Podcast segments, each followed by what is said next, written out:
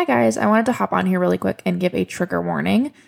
This episode centers entirely around sexual assault, and that can be really re-traumatizing for some survivors. Dallas and I both talk about our experiences and our trauma a little bit. So if that's something that you know is going to trigger you, feel free to skip this episode.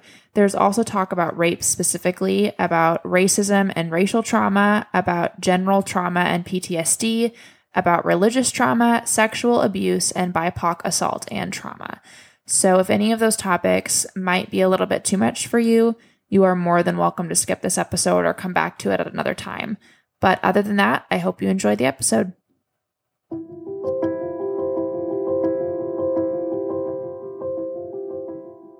Hi all, and welcome back to Mindful Minds. Thank you so much for joining us today. So today we have Dallas from Survivor's Toolbox with us, and we are actually going to be talking a lot about sexual assault. So how are you doing today? Hi, I'm doing pretty good today. It's starting to get sunny here in New York, so that's exciting. It's sunny here as well, which I'm in Seattle, so very rare. Like it's pretty rare that those two climates line up. But yeah, I kind of wanted to chat with you about your account and your platform, and even a little bit of your personal background and why you got into this, and what started Survivor's Toolbox and what is keeping it going. Yeah, where do you want me to start? With how? I guess I can give a background. Yeah, first. Wherever you want to start. Great. So Survivor's Toolbox started about 4 years ago now, like right before the Me Too movement happened. I was working with a group of other advocates, and we were trying to figure out, obviously after Trump's election, a lot of people were starting to realize that assault wasn't taken very seriously. So in this group, we were trying to figure out how to provide information to survivors and to people who aren't survivors to kind of help them understand what that experience is like. And we came up with Survivor's Toolbox as a web series. And that group, I think after Me Too happened, the world around advocacy changed a lot. And that group kind of disseminated, and people started doing work in different areas. But I kept it going. And it's meant to be a platform to help highlight information that survivors might not always get about the aftermath of assault. A lot of people of sexual assault. And I think a lot of people work on preventative measures, and we kind of work at it from the perspective of this, unfortunately, is something that's probably going to continue to be a part of our society until huge changes in the patriarchy are made. So our stance on it is to help people make educated and informed decisions about their own futures after an assault. Yeah, and I'd love to even touch on the title, because that was what drew me to you guys, specifically with what you just said, that there is a lot of preventative care, but there's not a lot of aftercare or steps to follow.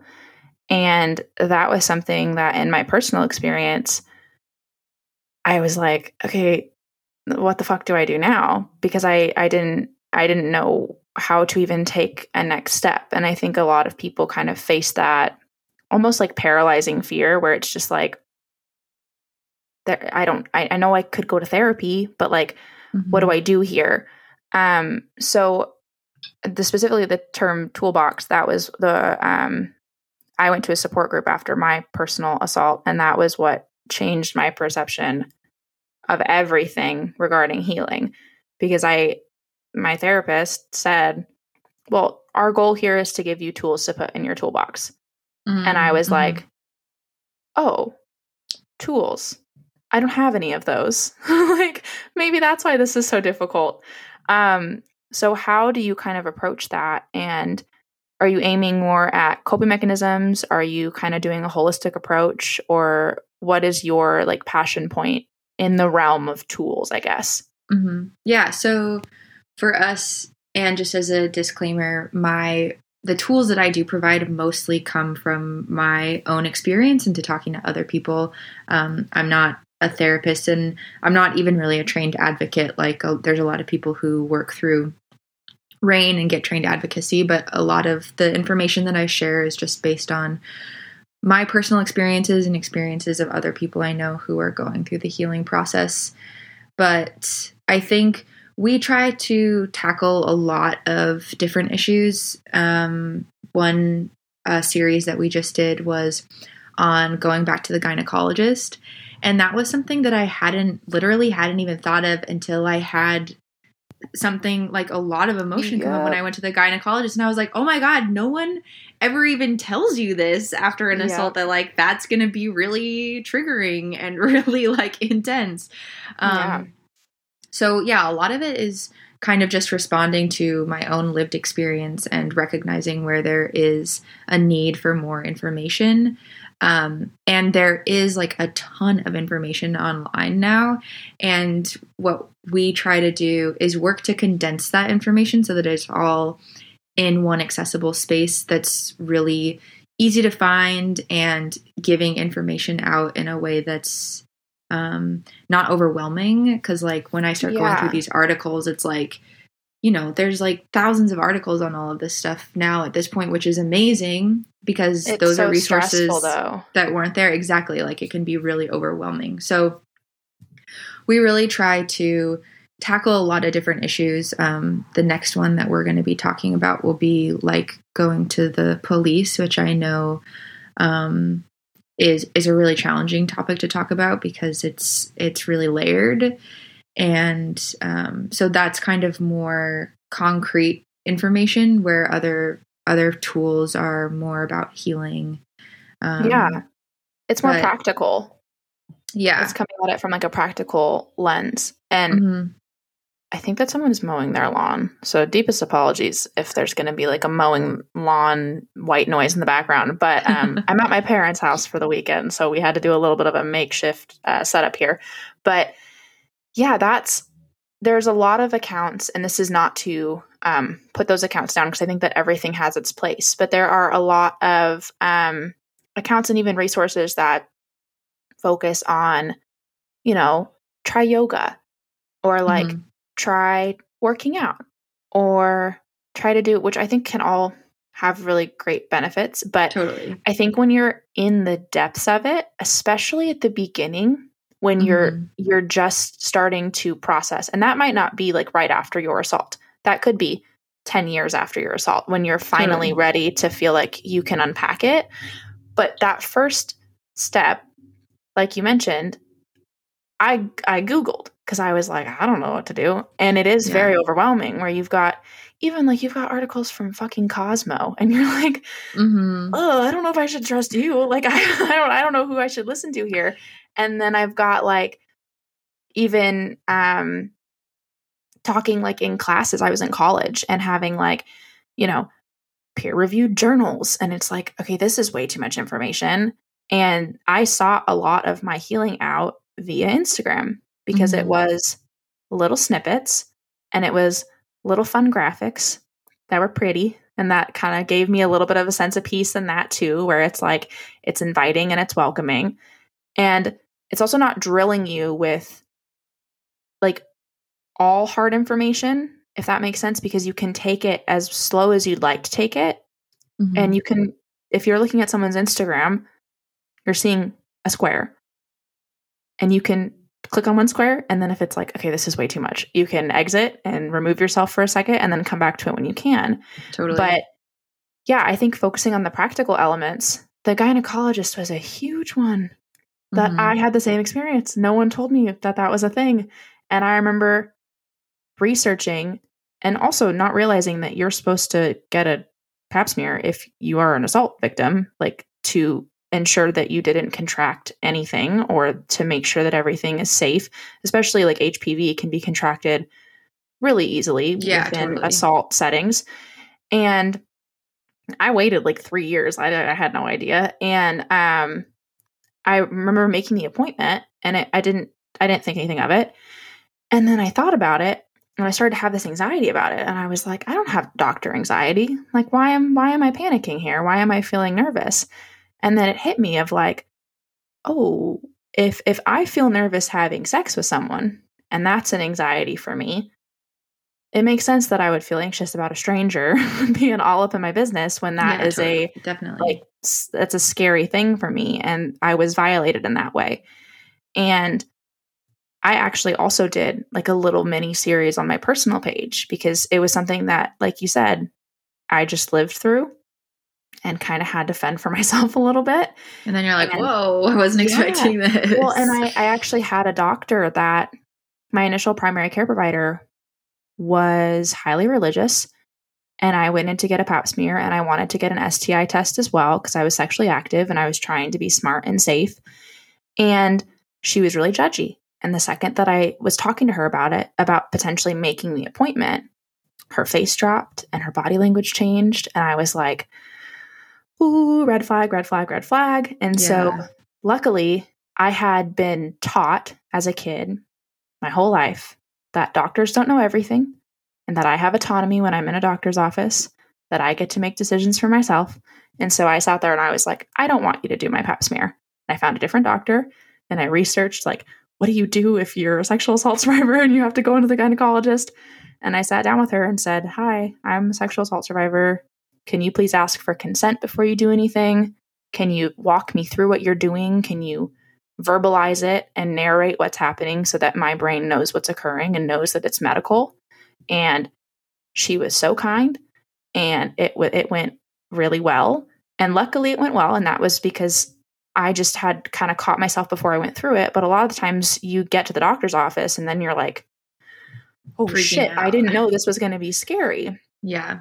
I almost always go to Planned Parenthood, and they have such amazing training there, and do a lot of practices around consent and making sure to talk you through the whole process. Right.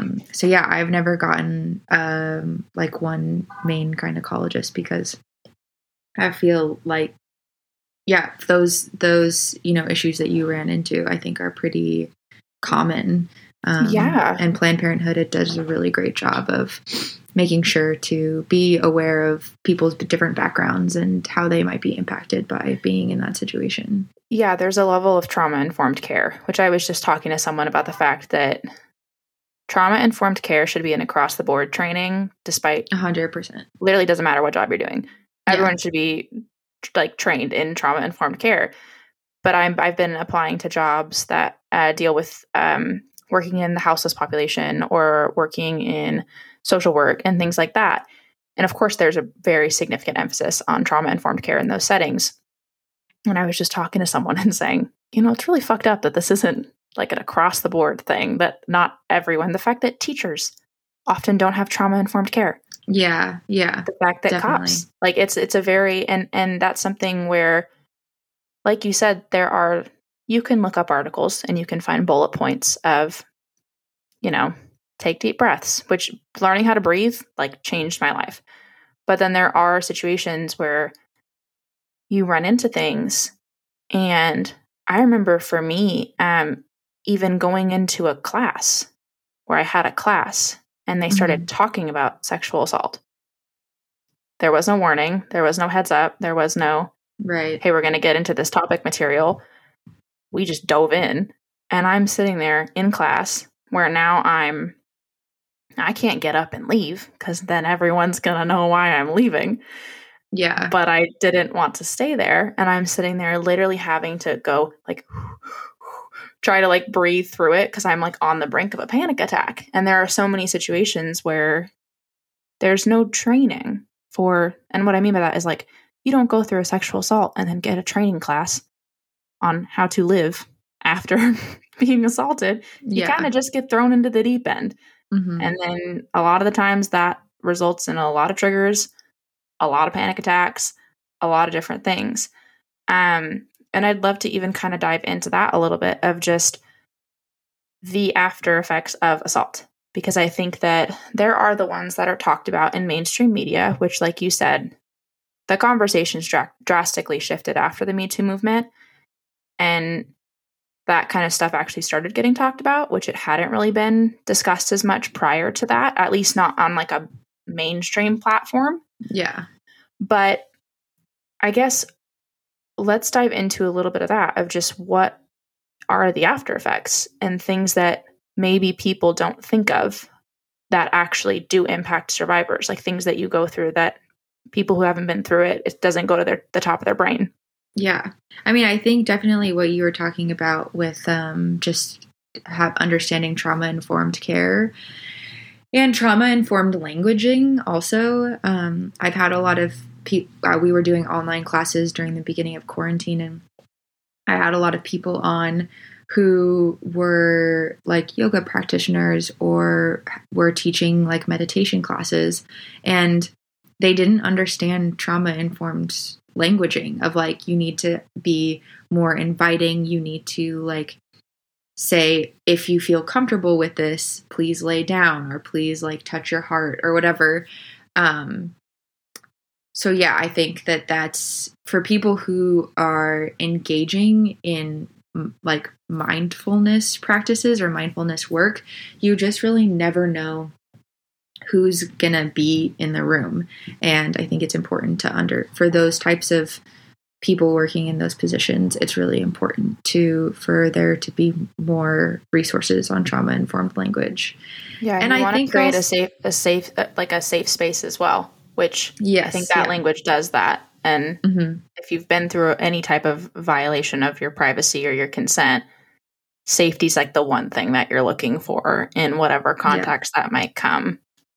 And I think that like with the Me Too movement happening, it obviously just showed us how many people are living with that experience, whereas so many people thought that they were living through that experience alone. And so now that we know that, I think it's important for people to take on that responsibility and recognize that most likely someone in any room is probably going to have been through an experience like that. And that can just be like, I don't know, day-to-day living of understanding who might be around you and how you can be more just understanding of the fact that people have lived through traumas that maybe you wouldn't be able to tell from just looking at someone. Right. And I think that that's even often, I think two things are happening in the world right now where there's more education, more awareness, and more conversation around trauma and traumatic experiences in general, whether that's talking about the trauma of racism and the fact that people who are not white have lived through that ongoing trauma, even just seeing it in the media. It's just like a constant trauma. Or whether that's sexual assault, or whether that's XYZ. But then there's also this side of people saying like, oh, well, I don't need to like cater my life to try to, you know, make everyone comfortable. And it really does come down to, it's not about catering your life to someone. It's about genuinely just trying to have empathy and compassion towards humans now that you're understanding more about others' shared human experiences. Yeah. And I think one of the biggest things is, don't give your opinion on a human experience that you haven't had. Yeah, totally. I was talking to someone recently and they were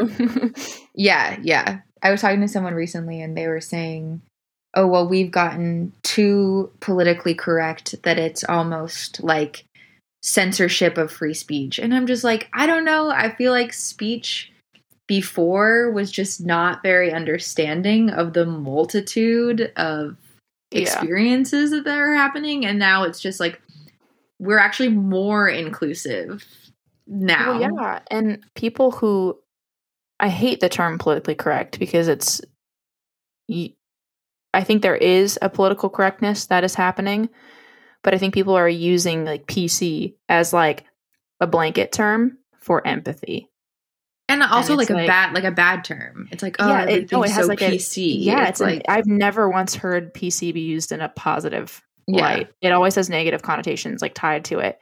It's also not necessarily inherently political. Like, these things are they're humanitarian. They're not actually political. Yeah, no, they're not political at all. And it's like, if you're – I've had a hard time explaining that to people because I grew up in a very conservative environment where something – and not to just shit on Christianity, but I'm going to shit on Christianity for a second.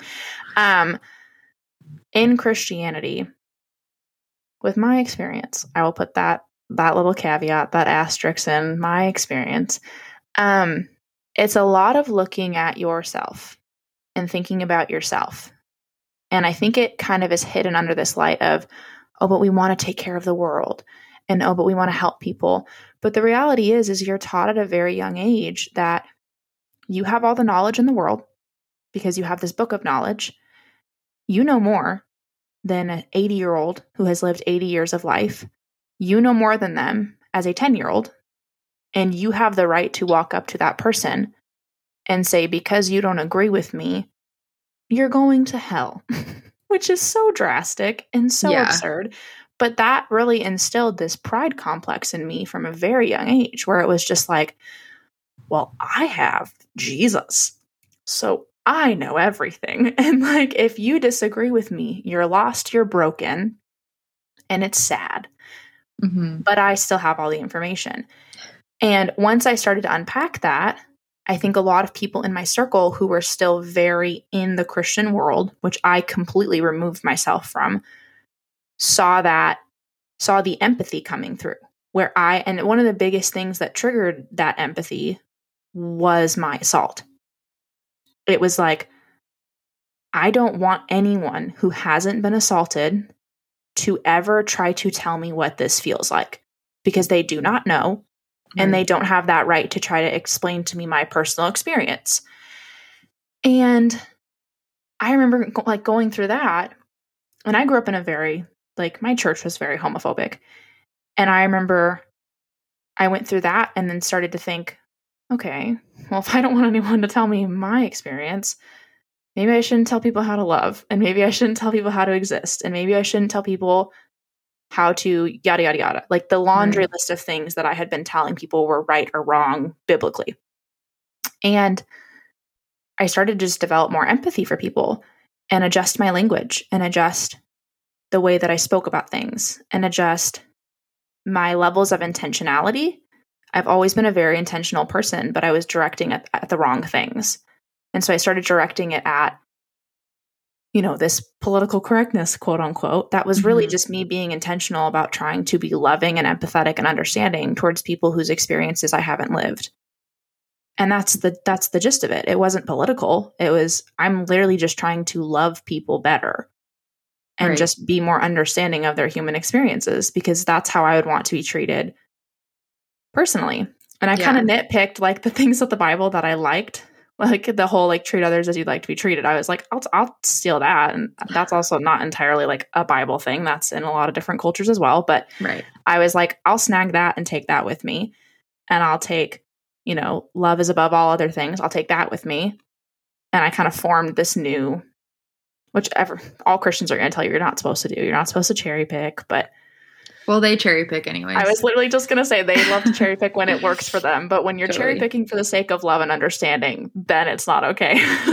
But so it's really not a political correctness thing. It truly is just, you're just working towards empathy, which I don't think should ever be seen as a negative thing. Yeah. Yeah. And I think that that's what, a lot of advocates and people are trying to do, is just create a space where there can be more understanding, even if it's not a lived experience that you've been through. Yeah. And even being able to even relate on certain levels, where it's like, if you've been through a really traumatic experience, maybe you haven't been through the same traumatic experience as someone else, but you can try to meet on a level where I don't know your exact experience, but I know that feeling when I see something that makes me just inside and just kind of shrivel up inside and makes me feel really uncomfortable and really tense, and now I'm anxious. I know that feeling. I might not know exactly how it feels to be you, but at least I've got a little bit of common ground here, and then use that to try to create a sense of empathy, because sometimes it is hard to be empathetic to people. And sometimes there, I mean, in that way, there's obviously a lot of times where I'm like, damn, being an assault survivor is like terrible and sucks. And there's like so much shit that I had to work through to get to like where other people are at. Yeah. But at the same time, like having to have worked through trauma has given me a huge ability to, yeah, just empathize with other people who have been through other completely different traumas. Exactly. That I don't know exactly what that experience is like, but at least to be, understanding. It gives you kind of, I think, being a survivor of sexual assault, it gives you a window into being able to have love and compassion for other people who have had different experiences than your own. Yeah. And I think it can give kind of a bird's eye view too, because you know what it feels like to be the person who hadn't gone through the trauma and maybe not have as much empathy. So it can even give you empathy for people who maybe aren't that empathetic, where it's like, okay, well, I see that you haven't been through something that is super drastic or super traumatic, or at least we haven't talked about it. And maybe that's why there's a lack of empathy here. Mm-hmm. And even it's changed my conversations with people to be able to say, compared to coming at it from like an attacking lens, and I'm saying this I'm generalizing a lot here, because there are certain situations where if you're just being hateful and just mean, shut up. Yeah, I'm not going to sit there and be like, this is how I feel. Yeah. But like if it's a conversation where I actually, and I feel like I've gotten a decent gauge of when I feel like the conversation can actually go somewhere, compared to where it is going to be just like a bottomless pit of like hatred and like, I'm going to get my feelings hurt and I'm going to get worked up and it's just not necessary. But I feel like I've been able to find conversations where it's like, I see that you might have a little bit of room for growth here, and I can see that you're a little bit open to learning. And so let's try to have a conversation that tries to take as much of the politics out of it and really does just focus on the human experience, because that is something that we all share. We are humans and we are living. And so like at the very least we have that, and my human experience is going to be different than yours. And that's not a political statement. That's, we're all different humans and we're all going to have different experiences. And I think one of the things that's been very common in the past few years is people of the older generation comparing experiences and saying, oh, well, I had it worse. And I've gotten that a lot with sexual assault, with conversations where it's like, well, at least you had therapy. And it's like, okay, well, let's not shit on me for having therapy. Like, yeah, for like really trying to be a better person. Yeah, like that's lovely. And it's also like, compared to then getting in like a whose dick is bigger, like let's have a conversation about, I'm so sorry that you didn't have those resources. Like that must have been so hard for you. And I empathize with you completely. And I like, can I give you a hug? Like, I'm so sorry that you weren't listened to and that you weren't given a safe space, compared to like, well, I had this and you had this and blah, blah, blah. And then you go down a rabbit trail where now you're literally like in a pissing contest for no reason whatsoever. Yeah. With Survivor's Toolbox, we've tried to, before the pandemic, when we were doing more in-person events, we were creating dialogues and doing panel discussions for people who weren't survivors to be able to come and become informed about what that experience is and how to be an ally for survivors. And I think there are a lot of spaces now for people to share stories and be in therapy together. And I think those spaces are super important, but it was really important for us to be creating spaces where there could be dialogue between survivors and people who would hopefully potentially become allies. Because I don't think that it's fair to just assume people who haven't been through that experience, like, don't want to know about it or they want to be shut off from it. There's a lot of, I think people, create a lot of like walls and barriers between like, I have this experience and you're never going to understand me, where instead we were trying to create a space where I've had this experience and I want to help you understand me, so you can then be, we can like have a better built community and relationship between each other. Right. And I think it's also, it is hard to understand an experience that you haven't been through. And it's also hard to even know the reality, mm-hmm. where you don't necessarily just want to walk up to someone and be like, you know, how bad was your trauma? Like, tell me about it. But it is hard to like actually get that education and to really understand the like deep, dark realities of someone's experience. And it's even like, as an example, I remember I'm a very like, I feel feelings very hard. And I remember going to the Holocaust Museum as a kid. And the Holocaust had been something that you talk about. And it was so, it was such a word that was used in a common context that the weight of the situation was not something that had actually resonated with me, if that makes sense, where yeah. kind of almost the same as like the more that you talk about a school shooting, the less people cry about it. You know what I mean? We start to become desensitized to the severity of the situation. Yeah. And I remember then going to the Holocaust Museum as like a middle schooler. And I was like, holy shit. Like, I did not realize that it was this bad. And it just was something that I hadn't explored. And I like threw up multiple times in the museum, and I was hysterically mm-hmm. crying, and I like couldn't deal.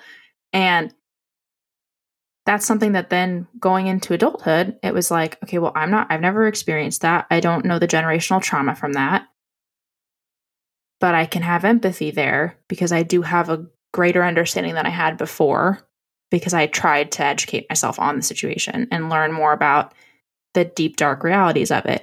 Even if those deep, dark realities were really, really, really hard to take and made me feel really icky and made me cry and made me feel really heavy for a few days or for a few weeks or whatever, it's important to expose yourself to things that are heavy and that are shitty to give yourself a better understanding of the reality of the situation. And I think that's happening a lot with racism as well right now, where people are finally doing the work and even like watching the films that are really hard to watch. And there's a weed whacker happening now. But like watching those films that are really hard to watch.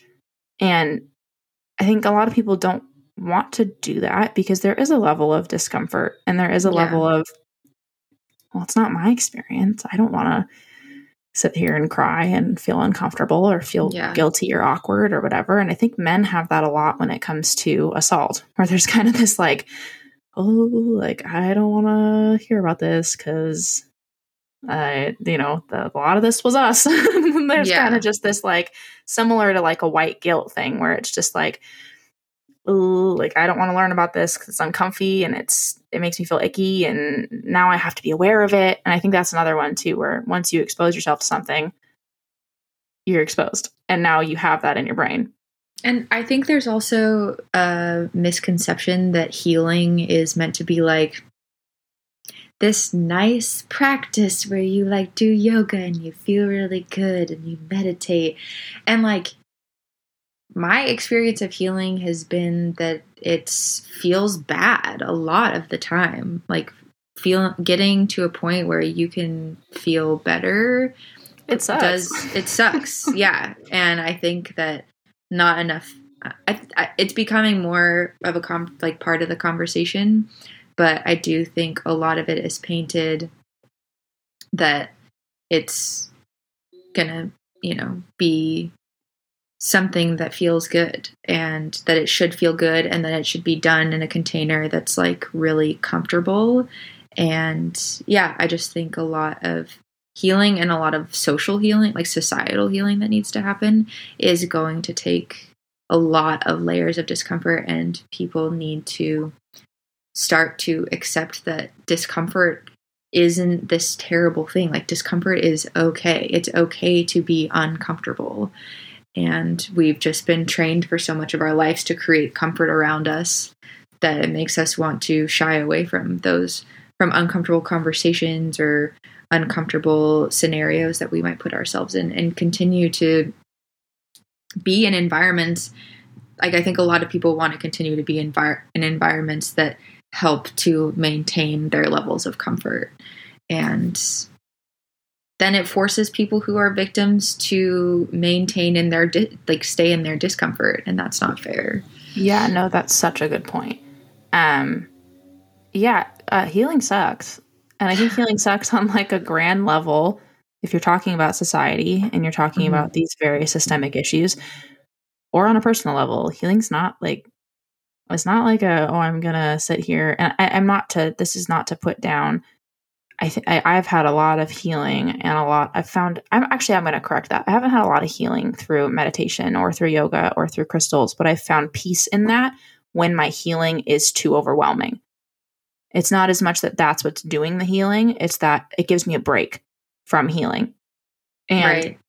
It's like the tools that we were talking about, having more tools in your toolbox. Right. Or even like, music can give you an escape from reality. And I think that a lot of the times I used yoga and meditation as a little bit of like so much of yoga is like, you're trying to kind of sit there in a little bit of like a thoughtless state.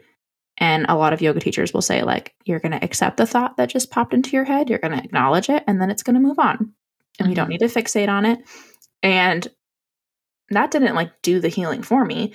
But when my brain was going 1,000 miles a minute and I couldn't turn off my thoughts, that was a really helpful thing to like at least slow them down, even if I couldn't entirely turn them off, just to slow them down and to acknowledge them and then let them move on. But the healing, in my opinion, my personal experience itself was a lot of being like down in the dirt, feeling really shitty, like hysterically crying all the time. And like, I used to have seizures because of my anxiety. And it was really shitty. It was shitty, but it was even shittier because I could tell that I was learning throughout mm-hmm. all of it. And I remember I would call my mom like once a week and be like, I don't want to grow anymore. Like, I'm really done growing. And my mom would be, and I'd be sobbing. And she's like, I know. But like, it'll slow down. Like at some point it's going to slow down. And I was like, it needs to slow down now. Like I don't have any energy left for this, because it was just like a constant, so many things that, and I'm sure it's different for everybody, but I had packed so much in that I kind of opened the door to all of my trauma, and it all kind of just came out in one large, like whoosh. Mm-hmm. And it had been there for like 19 years. And I was like, whoops, didn't mean to invite everyone back into the party at the same time. Yeah, I know that feeling. Yeah. So it was a solid like 2.5 years of like feeling really shitty.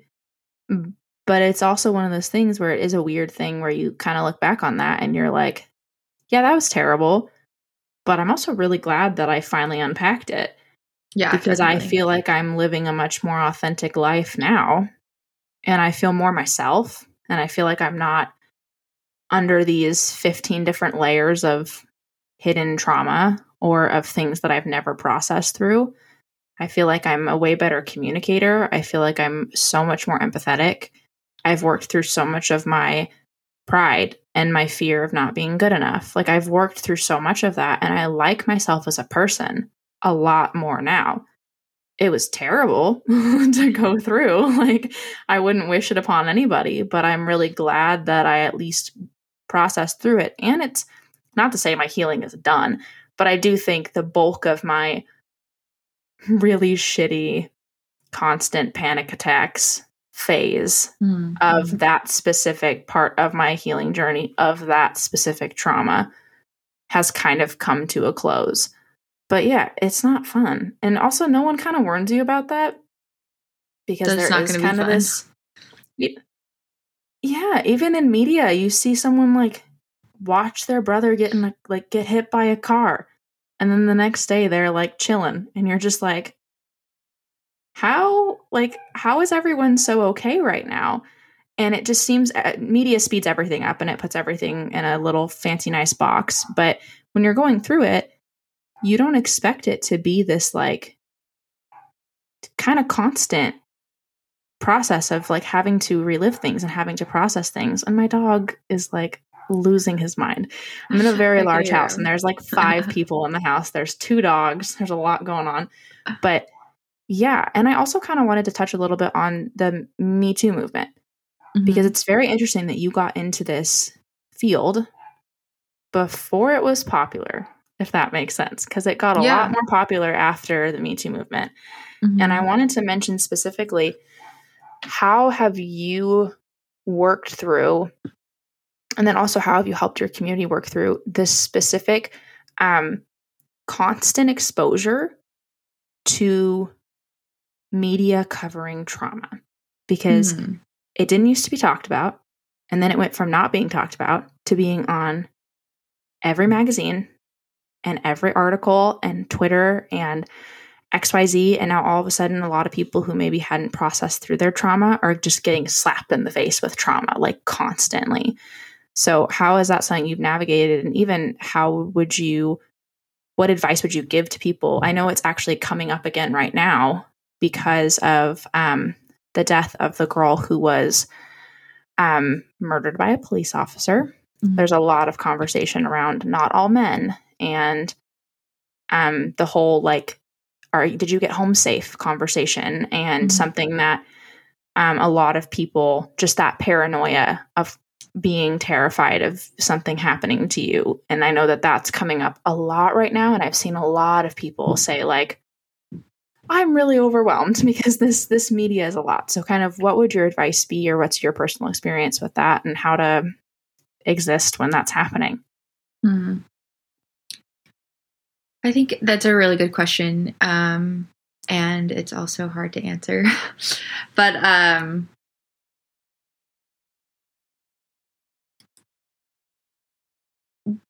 specifically when the Me Too movement happened, I think for me, I had been doing this work already, and I'd been talking about my story a lot. So I was a little bit in a place of, I didn't feel overwhelmed by it. I felt like, oh my God, thank God I'm not the only person who's talking about my story now. Cause I had been doing that kind of work for a while. And so it was, for me, it was a huge relief to finally feel that I wasn't the only voice out there, and to feel that there was, like, this community of people who were, a huge community of people who were able to share their stories and didn't have to hide their stories anymore. But I mean, I think a lot of that stuff that you're talking about comes from social media. And if someone is feeling really overwhelmed by those conversations, to, like, limit their time on social media. To me, the biggest part of my healing process has been to tell my story, and to tell my story, like, over and over and over again until it didn't have the weight on it, until I didn't feel, like, physically ill when I talked about my story. So I think it's really important for people to be able to share their life experiences. And I also understand that that can bring up trauma for people. But then again, we were talking about this before we started the recording, but about trigger warnings. And I've been in conversations with people where I start to talk about my assault story, and people getting really upset with me and saying, like, you should have let me know that you were going to start talking about that. And to me, that's not fair. Like, I didn't ask for this. Like, that's not fair for you to ask me to censor my own lived experience. So I feel like it's a little bit the responsibility of the individual, if they're feeling overwhelmed by media and social media, to, like, take a break from that and take a step back, and then maybe think about why does that feel overwhelming? Like, it sounds like, if for me, whenever something comes up for me, I know that there's pain there, and there's processing that needs to happen there. So it's illuminating something that I need to work on, and I have to take responsibility that I have to work on that. And I don't think it's always fair to put the responsibility on other victims and survivors who are at the point where they're able to tell their story, to silence them because their story is too overwhelming. Yeah, that's actually a really interesting conversation. And I'll be honest, it's not something that I've thought about, but I do think that trying to censor real-time conversations can be really tough. Yeah. I think if you're writing an article or you're intentionally thinking about what you're going to say, what mm-hmm. you're going to write, and it's maybe strangers who are reading it that you don't know their life or their experience, then that's, and even TV shows have been a huge one. Because if I start watching a TV show and I don't know there's going to be a rape scene, I'm sitting there hanging out, just got home from work, I'm trying to diffuse, and then all of a sudden someone is getting raped on my screen. It ruins my night. Like, yeah, 100%. It ruins my night. And so I think that there is importance to trying to be intentional about not kind of like bamboozling someone with that. But I do think censoring real-time conversations is like really tough. And I think that there's, especially if you don't know someone's experience, like if you're talking to someone and you know that sexual assault is a really sensitive topic for them and you're aware of that and there's someone in your life that you care about and they've told you that, intentionally like talking about it and not giving them a heads up, I think is like a little sketch. And I think that that can be something even where you can show your love towards them to kind of show I'm being intentional and I know your background. But if you don't know that that's someone's trigger point and you're at a spot where sharing your story is liberating for you, trying to then shut someone down and specifically getting frustrated at them versus saying, like you said, removing yourself from the situation. If someone's talking to you and they start talking about an assault, and maybe that's really sensitive for you, and maybe you're not at a spot where you feel comfortable sharing your story and you're not at that healing process or that healing point yet, which is fine. Maybe removing yourself from the conversation and just saying, hey, I appreciate your story. I'm so proud of you that you're in a space where you feel like you can share it, but I'm not in a space where I can hear it, but I support you and I love you, but I need to check out for a second here, compared to like, how dare you tell me your story? Because it's like, it's also an honor for someone to feel comfortable enough with you to share their story. Because I'm similar to you in the sense that I kind of went full in, like hard in the paint, just like, I'm going to mm-hmm. share my story with everybody, because then it'll lose its like sensitivity a little bit for me. And maybe the more I talk about it, the less I'll cringe. And I went too far in. I like fucking a month or what, like 6 months after, I like got on a stage and talked about it. And I was like, wow. Oh, fuck, we went, this was too far. I shouldn't have done this. But I was the same, where it was just like, okay, I just need to like tell it as many times as possible. And it was that the more I told it, the more comfortable I felt with it. And the less I got this kind of like feeling when I would tell it, which was also liberating for me. Because it was just like, I can tell it and I can help other people potentially, or I can find a common shared space with someone. And I'm not giving my abuser power in that. It's not something that's sitting in silence or that's like hidden. It's something that I'm talking about. And I remember on my personal page, I don't do this publicly because I'm not trying to get sued, but the first time I named him on my personal page was like huge for me. Because I'd always protected him. And it wasn't just that I was nervous about saying his name. I was trying to protect him. Mm-hmm. And I didn't want him to get the brunt of negative criticism, which is such bullshit. But I was just like, oh, you know, I don't want to hurt his feelings, which is so dumb. Yeah. But yeah, it's something where I do think we talked about this a little bit before the recording started, but the word trigger has been vastly overused at this point, where I remember I was having a conversation with someone where I was just sharing my opinion about something, and it was political, but it wasn't like a triggering thing. And they were like, that was triggering to me. And I was like, false, you disagreed with me and the topic pissed you off. That is not the same thing. And so I think that just in general, even if you're listening and you're not a trauma survivor in general, and you have not experienced PTSD or triggers, and I mean really experience them, where you see something, you hear something, you feel something, you smell something, and your body has a visceral reaction, try not to use that word so flagrantly, because it's it in my opinion, it actually is a little bit offensive to me where someone's like, I even heard someone say like a certain like food that has nothing to do with their trauma, but like, oh my God, like the taste of like this, like triggers me. And I'm like, no, it does not. Like, please don't say that. Because on my end, if I smell Dove cucumber deodorant, I'm having a seizure. Like, it's like, yeah. So like, let's not like, so I think there should be caution there. And also like, if you're going to be putting trigger warnings on things, do it intentionally and with the motive of trying to, spare people emotional pain. You don't want to put someone in a space where they're now truly feeling triggered and they didn't have any warning and they didn't mean to step into this space.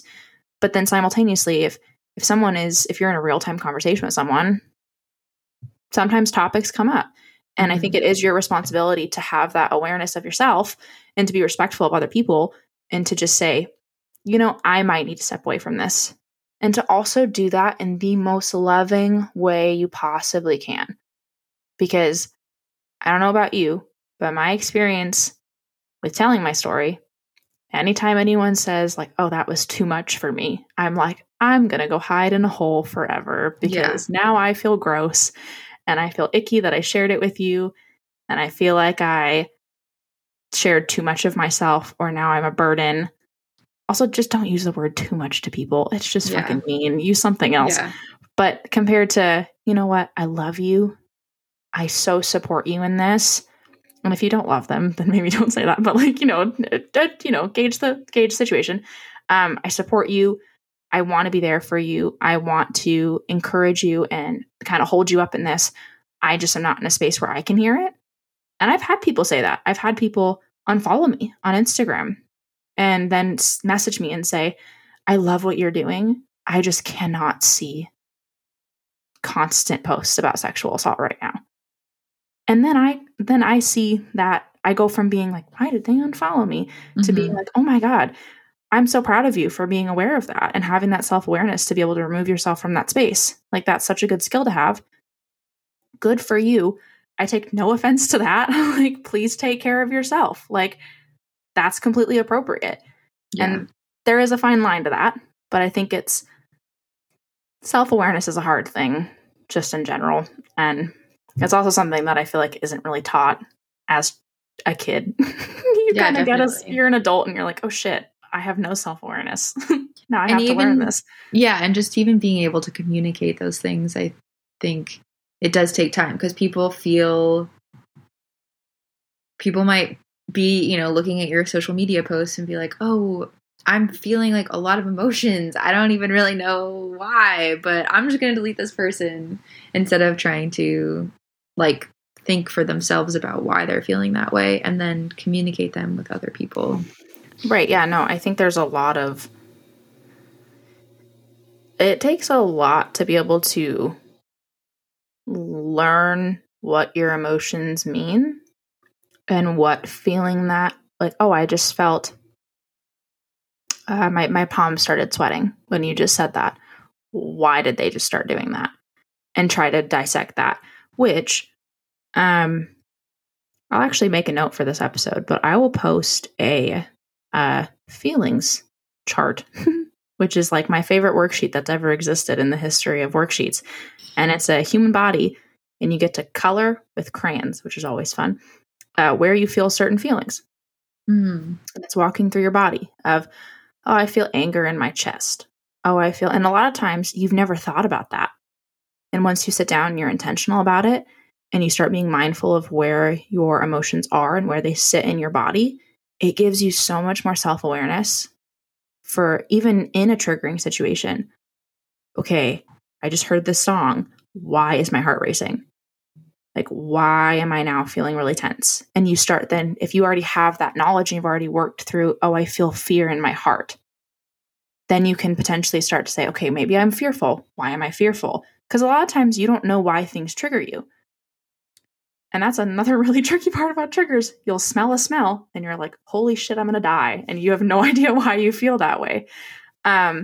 Which something else that helped me in my process, which this is something that can take a lot of emotional weight. And sometimes it's something that you have to do over months of time, but sitting down and trying to make a list of your triggers and try to list them out and think of as many as you possibly can. And even you can, I rated them in severity because they're not always the same level of intensity. Right. And I shared that with people in my life, the closest people to me. I gave them a big ass list and was like, here are things that are really intense for me. This doesn't mean that you have to completely adjust your life to remove these things for my comfort. But if the song Take On Me comes on and I start losing my shit, this is why. Which I hate that song's a trigger for me because now it's really popular and it's all over TikTok and shit. And I hate that. It's everywhere. But yeah, I've even had situations. Songs are a big one for me. And I've had, I've been at a party with a friend and they knew that it was a trigger for me. And I wasn't in a space where I could communicate it, but the song came on and I froze and I was a deer in the headlights. And my friend looked over and was like, oh shit, it's this song. Immediately walked over and was like, would you mind just changing the song really quick? Like my friend is just like, is that okay? And they were like, oh yeah, that's fine. And they changed it. And then it was like, and I wasn't in a space where I could do that for myself in that moment, but I had someone who could advocate for me. Yeah, totally. I mean, I think that's a great practice to have. And that's kind of what I was saying earlier too, with like taking responsibility and ownership of your experience, I think is really important because I feel like a lot of people ask other people to take responsibility for their experience. So I think, to be able to have the awareness of what impacts you and know that and be able to be aware of what kind of support you do need, because it is, I think, on the individual to be able to communicate those things.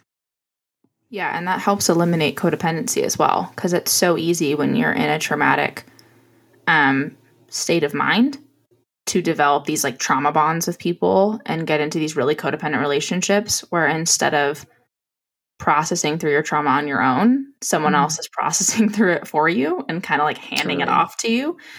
And that sucks. And as someone who did that for like a year and a half after my assault, I suggest not doing it. It makes everything way more difficult because then you basically have to go through it twice where someone else processes it like for you. You get used to that person handling all of your trauma. They leave and then you freak out. Yeah. And it's too much to put on someone also. Like that's way too much. And then they leave and you're like, oh shit, I don't know how to handle anything. And you have to go through it all again of relearning how to handle it yourself. And I remember when my person left, I was like, I'm going to die. I can't handle any of this on my own. And I never had a panic attack by myself. And I had my first panic attack by myself after he left. And I was like, oh, I'm going to die. Because I'd always had someone there to work through it with me and to talk me out of it and to hand me my meds and like all these different things that then I went from that to being by myself. And I was like, I have no independence in this. Like I have not learned how to be autonomous with my own trauma at all. I had given it all to somebody else, which created, that's toxic in general, but I had given it to someone else. And then when I was left on my own to face my own trauma, I had no tools. My tool was another person. Yeah. Which is scary because once again, people don't always stick around forever. And it's also a lot to put on someone. And I think it's unfair to, like you said, it's unfair to expect other people to hold that. And I don't mean to hold it for you in the sense of having a community is so important. And I think that there are people that can come into your life and hold it for a moment. But if you're putting all of it on them and you're asking them to hold it all the time, you're now just like handing your trauma off to someone else, which if you don't want your trauma, other people probably also don't want your trauma. Yeah. Unfortunately, you got to do it on your own. Yeah. Which is shitty. It's shitty. It's not fun. And I wish that was not the way that it was. Well, we only have a few minutes left here, but I wanted to also chat a little bit about assault in the BIPOC community. We talked a little bit about it before the recording started, but I know that that's something that you advocate for on your personal page and trying to have a lens of education and a lens of allyship, but I wanted to kind of talk about that and maybe even some of the differences and some of the, there's a lot of mental health care disparities and a lot of privileges that white survivors have that survivors of color don't have. And so I wanted to kind of give you a space to chat about that a little bit. Yeah. Disclaimer on this, I'm a white person. Yes. So I don't know what it is like to be a Black survivor of assault. But with Survivor's Toolbox, we really do take a lot of time to center the giving resources for Black survivors. And that's been a really important part of our messaging and the resources that we offer. And I am personally often in complete awe of the Black advocates that I follow. I think the healing work that is happening in the Black community and the resources that are offered there, I think are just really, really incredible. And I'm oftentimes so inspired by the work that Black advocates and activists are doing. So I always just want to highlight what it is they're offering because it is such an important part of the conversation. And I think a little bit kind of what we were talking about earlier, unless you can have empathy for someone else's experience, but unless you've actually been through it, you just don't know what that experience is. So we work really hard in Survivor's Toolbox to uplift the voices of Black survivors, advocates, and activists. And I think potentially there are a lot of advocates and activists that are white that are afraid of highlighting that. Oftentimes people contact me thinking that I am a Black person, and just because of how we do use our platform. And so I do think that among white advocates and activists, there's often maybe a fear of feeling like they can't speak to a Black experience. But it is really important. You don't have to speak to an experience to be able to advocate for people who have been through that experience. And I think that's true for any kind of oppressed community. It's really important for there to be allies who can claim the fact that they're not oppressed in the same way, but that they can still offer help and resources and allyship. And it's super important for people who are in communities of oppressors to help communities that are oppressed. And I think that goes for victims of sexual assault. It goes for when we were talking about racism. There's so many different avenues that allyship is important. And I think definitely within the field of advocacy, it's a main part of the conversation that needs to be had, because the Black female communities are so often impacted more by sexual assault than white communities are. And it shouldn't just be on the responsibility of Black women to make sure that they're being supported through that experience. Yeah, for sure. And I think even as a white survivor, I've experienced the trauma of sexual assault, but I haven't experienced the trauma of sexual assault as a Black individual. And I think that it's important to, even though that people who haven't been assaulted might have privilege over me, in regards to like that, I have privilege over Black community. And that's important for, even in my trauma, to try to use that privilege in any possible way that I can.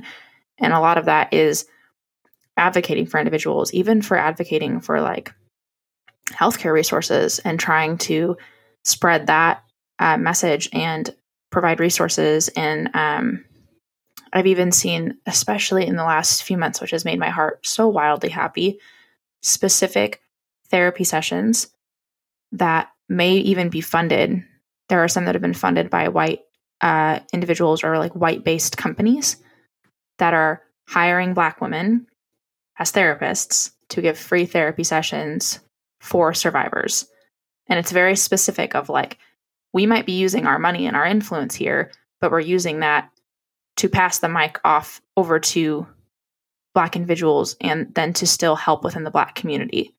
And I will also post some resources. There are some really, really, really great therapy groups that are based in Black communities that have either free therapy sessions, discounted therapy sessions, free like specific yoga sessions or classes on how to rest and different things that are really great resources if you don't have access to healthcare or if you don't have the finances to spend money in healthcare, because a lot of the times maybe you have insurance, but you don't have the money to be paying your copay, which that's another whole conversation about healthcare. But I will post some free or discounted resources.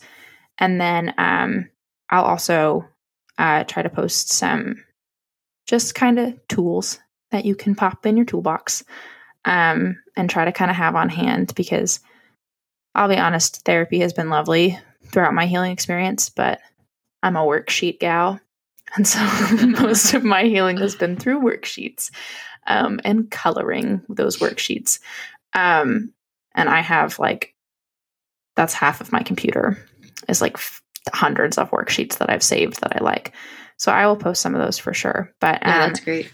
They're fun. And they make you feel like you're in elementary school, and that kind of sometimes even can lessen the heaviness of the topic. If it's like a really heavy topic, but you're coloring about it, then it's like, okay, it's not as scary.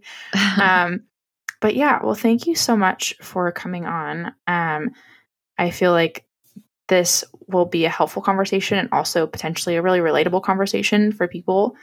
But I want to give you a chance to plug anything that you'd like to plug, your social media, if you have anything aside from Survivor's Toolbox that you'd like to chat about. The platform is yours.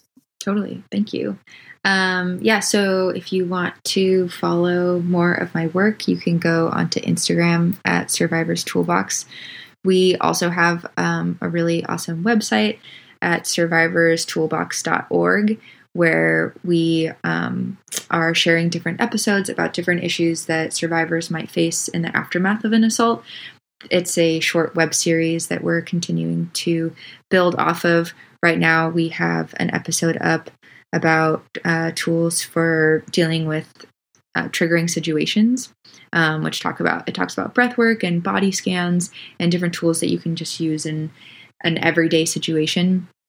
And we'll, as I mentioned earlier, we'll be releasing soon an episode about what to expect if you decide to go to the police. And we also will be soon uploading some really helpful PDFs onto our website. So just a lot of really great resources that'll be continuing to expand over the next year. And so if you're needing anything in particular or looking for some extra help after an assault or know someone who's also going through an experience like that, definitely check out the Instagram or the website, and hopefully you can find some helpful information on there. Awesome. Well, as always, I will post all that in the show notes so that that is accessible to people. And then I will tag Dallas in our Instagram so that you guys can access their platform as well. But that is all the time that we have for today. Thank you so much for listening. And if you enjoyed the podcast, please rate us 5 stars on iTunes and leave us a review if you'd like. You can also follow the blog on Instagram at SerafinaBlog and visit us online at serafinablog.com. To end our time, unclench your jaw, take a deep breath, and remember, you can always learn, you can always grow, and you can always choose to live your life in a more mindful way. We will see you next week.